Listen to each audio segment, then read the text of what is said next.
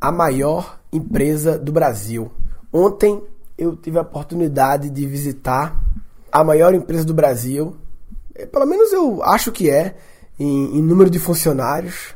É uma empresa que tem 300 mil funcionários. Acho que é a maior do Brasil.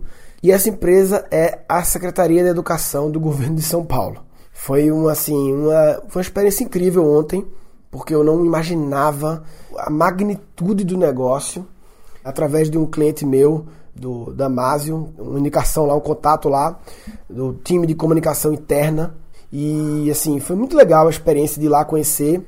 Eu fui com alguns preconceitos. Todos nós somos preconceituosos, tá? Todos nós.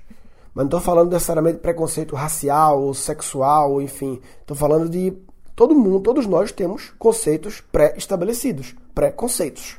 E existe um inconsciente coletivo muito forte de preconceito quando se fala em serviço público, órgão público e tal. E como me falaram que eles têm lá uma, um, um intranet, um canal de comunicação interno legal, que pode ser tudo surgiu por causa da bolsa que eu faço no meu curso de criatividade, já há quatro turmas. A gente faz uma, uma bolsa de é, 10% das vagas por 10% do valor, a gente chama de 10 por 10, para professores da rede pública, ensino básico, fundamental e médio. 10% do valor significa 90% de desconto, que pode ser dividido ainda, então é uma grande condição. Eu não, eu não acredito em ser gratuito, acho que não funciona ser gratuito. O dinheiro ajuda no compromisso, não é a única variável, mas ajuda fortemente no compromisso, na disciplina. E curso online requer compromisso, requer disciplina. Por mais que a gente engaje através de, do kit físico, de ações, de aulas bacanas, de exercícios, da minha equipe, tem que ter um comprometimento, um interesse. Então, a gente faz esse, essa bolsa e rolou esse contato. Eu fui lá conversar com o pessoal para como a gente pode ampliar a divulgação dessa bolsa. E aí fiquei chocado porque são 200 mil professores. 200 mil professores 300 mil funcionários como um todo. É uma loucura, é uma loucura. E todos nós temos um pequeno preconceito, pelo, alguns têm um grande preconceito. Mas eu acho difícil quem tem zero preconceito. Acho que tem pelo menos 0,1 todo mundo tem em relação ao serviço público. E eu cheguei lá achando que essa intranet ia ser uma gambiarra, confesso, e fiquei impressionado como é organizado. Microsoft SharePoint, bonitinho, layout, muito conteúdo, muito acesso. Ela mostrou uns números lá de acessos incrível assim, quase que um portal de, é porque muita gente eles precisam lá acessar pelo menos uma vez por ano, questão de livro, material didático e tal, mas eles também criam muitos sorteios, benefícios e ações, enfim. É um canal de comunicação para você gerenciar 300 mil pessoas, sendo 200 mil professores espalhados num estado grande, com alta capilaridade, né? Cada um num canto, tem que ter um canal de comunicação eficiente. E o pessoal criou e fiquei impressionado. E assim, além de ficar feliz com a organização que está sendo feita, né? A gente sabe que o serviço público ele tem deficiências, óbvio, é inegável, ele, ele roda num ritmo diferente da iniciativa privada e o importante é progresso é melhor que perfeição. Não adianta ficar, ah, o serviço público tem deficiências, deveria ser assim. Em vez de ficar reclamando como deveria, o que é que você pode fazer para ser 1% melhor? Então, eu acho que esse time aí de comunicação interna vem fazendo o trabalho deles para ser 1% melhor todo mês, ganhar até prêmio e tal, enfim. Fiquei feliz em ver. E assim, para mim, cara, ontem foi um dia que parece que abriu uma, uma fenda no universo, sabe assim, tipo uma fenda de velho. Eu parece que agora eu consigo visualizar mais ainda do que eu já visualizava algo grande acontecendo, né? Uma penetração da criatividade no sistema educacional. Eu consigo ver agora mais claro isso acontecendo. Não vai acontecer rápido, é, se, mas se acontecer em cinco anos, para mim tá bom. É, não estou com pressa, quero. Eu só fiz a primeira visita lá, mas com certeza a gente vai, isso aí é fato, vai divulgar nas próximas turmas. Nessa turma 7 agora, as vagas já acabaram para professores. As inscrições encerram nessa quarta-feira, dia 12, do curso da turma 7, mas a de professores já acabou. A bolsa de estudantes de graduação é 50% de desconto eu acredito que ainda tem, não tenho certeza. Eu tô, eu tô gravando esse episódio na quarta-feira de manhã para ir no ar ainda hoje, quarta-feira. É, não consegui fazer antes, mas eu acho que ainda tem. E até o final do dia vai ter inscrições da turma 7. Mas nas próximas turmas já estou prevendo aumentar as vagas de professores, já que vai ter essa parceria. E eu pensei até em fazer uma turma exclusiva para professores, mas depois eu pensei que, putz, não, tem que misturar. A diversidade é que é lindo, né? Você ter na mesma turma professores da rede pública, engenheiros da, da iniciativa privada, empresários e tudo que é tipo de pessoas reunidos ali. A variedade do repertório faz muita diferença. Inclusive, abrindo parênteses, tá? Sobre Rogério Ceni, que falou-se muito dele essa semana. Eu vou fazer um episódio sobre Rogério Ceni depois, sobre a minha visão, mas um ponto importante eu acho é, é variedade de repertório, né? O Rogério ele tem muitos anos na mesma mesmo clube, né? Apesar que o clube muda a cada vez que muda a diretoria e o plantel, né? Muda, mas é o mesmo ambiente, né? E eu acho que ele teria uma probabilidade de sucesso maior. Não existe certeza nem incerteza, mas uma probabilidade que ele tivesse experiências em vários clubes de vários países com várias culturas e vários ambientes, ele teria um repertório maior. Mas enfim, fez parênteses Rogério Ceni, nada a ver, lembrei disso. Ontem foi um dia feliz, assim, para mim. Eu, foi só um primeiro contato, mas eu acho que vai ter muita oportunidade aí. O pessoal fala assim, Murilo, realmente né, devia ter uma matéria criatividade, uma disciplina criatividade nas escolas. Primeiro que eu não gosto do nome disciplina, é escroto, né? Disciplina, criatividade, disciplina. E segundo que eu não acho que devia ter uma matéria criatividade nas escolas. Eu acho que tinha que ter uma matéria criatividade para os adultos, não para as crianças. As crianças não precisam estudar criatividade, quem precisa são os adultos, para que eles não atrapalhem as crianças. As crianças só precisam que os adultos não atrapalhem.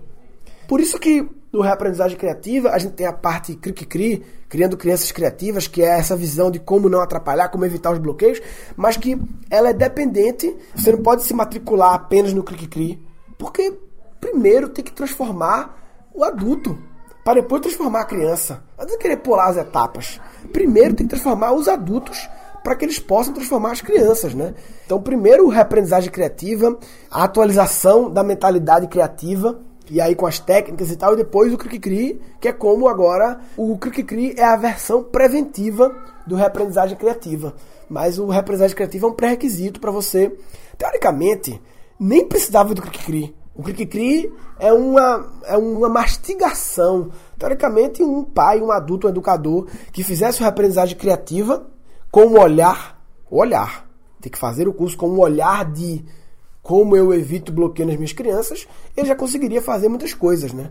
E basicamente o Cri é isso, é eu, eu refiz o meu curso, estou refazendo o Cri agora, vai ser a grande novidade dessa turma 7, o novo Cri que basicamente é a reaprendizagem com um olhar de pai que eu sou e de filho, o Cri Cri é mais baseado na minha experiência como filho que foi criado de uma forma criativa, até mais do que como pai. Porque eu estou começando agora minha jornada de pai. Então eu diria que é, é mais baseado na minha jornada como filho, segundo, na minha jornada como professor de criatividade, estudioso de criatividade, pesquisador de criatividade. E terceiro, como pai, que está começando agora, mas também já me trouxe muitas aprendizagens, né? Só queria compartilhar nesse episódio isso, essa experiência na Secretaria de Educação e, e eu acho que a gente tem uma visão, ah, política. Ah, um aluno meu hoje na live, eu faço a live de bom dia, não sei se o pessoal do Gancast sabe, no YouTube, segunda a sexta, 7h15 da manhã. 7h15 da manhã, de segunda a sexta, no meu YouTube. E aí o Luverson, que foi meu aluno hoje, ele falou: temos que separar administração pública de política. Achei muito legal. A política realmente é um mundo que está passando por grandes mudanças aí e tal, que no momento eu não consigo ver o que eu posso contribuir forte na política no momento, mas se a gente separar a administração pública de política, que claro, são muito relacionados, mas não são a mesma coisa. A gente tem que parar de reclamar e fazer alguma coisa. É, não adianta ficar só reclamando, reclamando, reclamando. Reclamar não ajuda, tem que construir. O que é que eu posso fazer, nem que seja uma areiazinha pequena, para ajudar alguma coisa. E eu acho que trazer essa visão de criatividade que eu venho estudando e, e empacotando para as pessoas, trazer ela para o mundo. A gente já tem muitos alunos servidores públicos. Se você entrar na página do curso reaprendizagem.com.br, é, ah não, reaprendizagem.com.br agora é a página de inscrições. É reaprendizagem.keeplearningschool.com que é a landing page, a descritiva do curso. Tem lá uma parte de para quem é o curso e tem, é, se você clicar, tem um vídeo só com depoimentos de servidores públicos que fizeram o curso e eu fico louco de felicidade quando vejo servidores públicos, não de educação, de qualquer esfera, fazendo o curso e alguns que estão fazendo porque querem se reinventar, assim, pessoas que querem se reinventar, o grande público do curso, mas muitos que querem apenas fazer melhor o que eles já fazem. Não é porque ele é funcionário público que ele parou. Não, ele quer continuar aprendendo, keep learning, ele quer continuar. E eu fico feliz demais quando vejo isso. E quero cada vez mais tentar levar, espalhar esse vírus de criatividade nas organizações públicas, autarquias e, claro, principalmente na parte de educação, começando pelo governo de São Paulo somente, né? Eu sempre tenho a mentalidade de começar pequeno, começar enxuto, e começar pelo governo de São Paulo é começar grande, mas eu vou começar pequeno dentro de uma empresa grande. Eu vou começar pequenininho, eu vou começar ali divulgando na intranet. Isso é só o começo. Muita coisa pode acontecer e eu visualizo acontecendo, enfim. Foi uma grande oportunidade, fiquei feliz. Quem quiser comentar sobre esse assunto, gancast.com.br barra, barra maior empresa. gancast.com.br barra maior empresa. Basicamente, nesse episódio eu queria falar sobre essa minha experiência que me abriu a mente de oportunidades. E acho que a mensagem principal é dizer que a gente tem que parar de reclamar e tem que ver o que a gente pode ajudar ou na política, ou na administração pública. Não precisa revolucionar o mundo, basta você, como você pode fazer algo na secretaria da sua cidade, na administração pública de um órgão, como você pode ajudar a fazer diferente e tal, porque a gente muitas vezes fica, ah, o Estado que se vire, eles que tem, que a gente fica, rola um distanciamento assim, como se fosse eles e a gente, na verdade é tudo uma coisa só, né? Então acho que essa é a principal visão. Todo mundo eu acho que tem o, o direito de cobrar, mas também o dever de colaborar. Se você está cobrando sem colaborar, você está de brincadeira na tomateira. Ah, tá de brincadeira na tomateira. Tá de brincadeira na tomateira. Ah, vai. Nesse episódio foram capturados cinco insights. Todos nós somos preconceituosos, tá? Todos nós. Mas não estou falando necessariamente de preconceito racial ou sexual, enfim. Estou falando de Todo mundo, todos nós temos conceitos pré-estabelecidos, pré-conceitos. Progresso é melhor que perfeição. A variedade do repertório faz muita diferença. As crianças não precisam estudar criatividade, quem precisa são os adultos, para que eles não atrapalhem as crianças. Todo mundo, eu acho, que tem o, o direito de cobrar, mas também o dever de colaborar e um episódio futuro. Eu vou fazer um episódio sobre Rogério Senna depois, sobre a minha visão, mas. Falou, papai.